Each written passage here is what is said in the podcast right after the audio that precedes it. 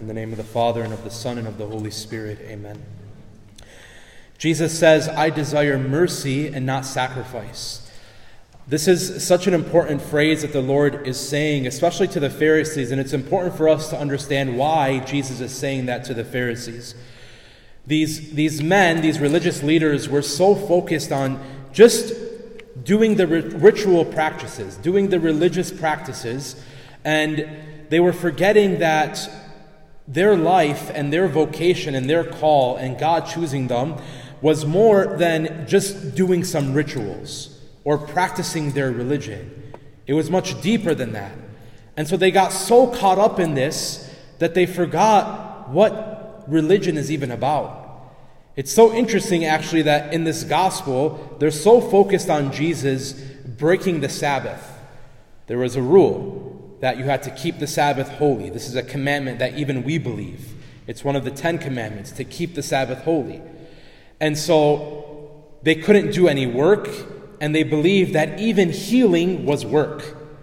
And so they wanted to test Jesus. And that's why they bring this man here. Now, what's really interesting is the history of Israel, the reason why the Pharisees were so keen about not breaking the Sabbath is because hundreds of years before this, the Israelites were exiled to Babylon. The Babylonians came and took the Israelites and moved them to Babylon. They were exiled there. And one of the reasons they were moved from Jerusalem was because they broke the Sabbath. So they were so worried about breaking the Sabbath again, they were afraid of God. The Pharisees were literally afraid of God and they didn't want to break the Sabbath again because they didn't want to be exiled again. Their entire relationship or their entire faith or religion was based off of fear. It wasn't based off of love or mercy. And that's why Jesus says, I desire mercy and not sacrifice. What's beautiful is we see this point even further with this man with a withered hand. We see this man with a withered hand, and what's beautiful is in the Greek, because the gospel is written in Greek, in the Greek, withered means to be spiritually dry or spiritually bare. And Jesus tells the man to stretch out his hand. And in the Greek, to stretch out means to cast out, to let it go. So there's something deeper about this man than just a hand that needed healing. This man was dry spiritually, broken spiritually, weak, tired, in pain. And we know that even further because when Jesus is arguing with the Pharisees, he tells them, If a sheep fell into a pit, wouldn't you drag it out on the Sabbath? Because Jesus is comparing this man with a withered hand, he's comparing him to a sheep who has fallen into a deep pit. How many times have we fallen so deep that we're just kind of in this pit? Some of us have fallen even to our own rock bottom. And Jesus is showing us this. I think we're so afraid to be weak, and we're so afraid to be broken. Because just as Chaldeans, we love to put on a face of perfection. We love to put on a face that everything is okay, that nothing is wrong with my family. I have a perfect family. We don't have problems. We don't have issues. My marriage is perfect. And we like to put on this face of perfection as if nothing is wrong. My favorite are Christmas cards, right? We're going to see them all pretty soon. and we love to put on this face of perfection, but my brothers and sisters, sometimes there's something much deeper happening. Sometimes there's something much deeper going on than we can even imagine. As a priest, what I've seen is everybody has some brokenness. Everyone has some weakness. And so we can stop playing fake. We can stop playing like, like life is just perfect and awesome. We all have brokenness. We all have weakness. And that is perfectly okay. God can use us more when we are broken and when we are weak, because it is then that we are most vulnerable. It is then that God can enter the most. And that's why he invites this man with the withered hand.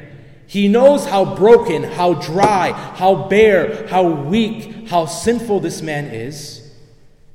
And he doesn't condemn him, he doesn't cast him out, he doesn't exile him. He loves him, he gives him mercy, he forgives him. Now, in our own brokenness, there are so many things that, that we can turn to in our brokenness. But, my brothers and sisters, the things we turn to are worthless, are pointless. What has alcohol ever done for you? What has weed ever done for you? What have relationships outside of marriage ever done for you? When Jesus Christ has given his entire life, Jesus Christ has risked everything. And that's why, in my brokenness and in my weakness, I need to run towards Him rather than away from Him. Even though that's what my heart desires the most, right? In my, when I'm broken, sometimes the last person I want is Jesus. The last person I want to go to is Jesus because I want to blame my brokenness and my pain on Him. But He wants us. In this gospel, Jesus is making a very important point. When he's talking to the Pharisees, he says, Something greater than the temple is here. The Son of Man is Lord of the Sabbath. What Jesus is doing here, he's claiming himself as God. He's telling the Pharisees in a hidden way that he is God, that he is the Messiah. And it goes even further when he heals the man. They ask him, Is it lawful to heal on the Sabbath? And Jesus does not care. Jesus doesn't care what these Pharisees think. He doesn't care what they're going to do to him. He heals the man because Jesus takes risks. Jesus takes risks. He knew that by healing this man, they would try to destroy him. And that's exactly what happens. Do we even remember why Jesus was crucified to the cross? Because they didn't agree with him. They crucified him, they killed him because they hated him. And the more that Jesus was going to heal people, the more that Jesus was going to preach, the more the people would hate him, and eventually Jesus knew it would lead to his death. And Jesus did that knowing that, and he healed this man knowing that because Jesus takes risks. What about us, though? When was the last time we took a risk for God? When was the last time that I put myself last and I put God first? There are so many moments in our lives where we can risk things for God. Some of us are in relationships that we shouldn't even be in, and we know God doesn't want us in that relationship, but we continue on with this relationship. And we know the right thing to do is to end this relationship. And we know that's a big risk, and we know it'll hurt us, and we know it'll be hard, but why don't we do it? Sometimes just coming to Mass is a risk. Think about especially the Sunday night Mass, right? Some of you are probably at families' houses or with people. And it's a risk to tell people, sorry, I have to go, I have to go to Mass. Because we're afraid of what people will think or what people will say, like, why are you going to Mass? When was the last time I took a risk for God? When Jesus risked his entire life for me and for you. He gave everything but sometimes we're so cheap with God that we don't want to give Him everything because in reality, we don't really trust Him.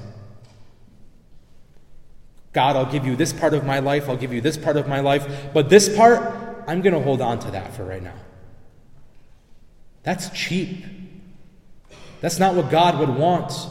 You see, Jesus, the Lord our Savior, didn't just create half of us, Jesus created our whole self. Every single thing we have in life is a gift from God, given to us by Him. We would be nothing without God. Talk about spiritually dry and bare. we would be completely empty without the Lord. So, my brothers and sisters, if we come to this church today broken or weak, praise God. Praise God. You know, oftentimes the Lord wants us to be broken and weak because it humbles us. And humility means relying on God. And sometimes I need a trauma in my life in order to wake up my dead heart. That's why God allows these things. And so don't be angry, don't be afraid, but come to Him and let Him transform who you are. Amen.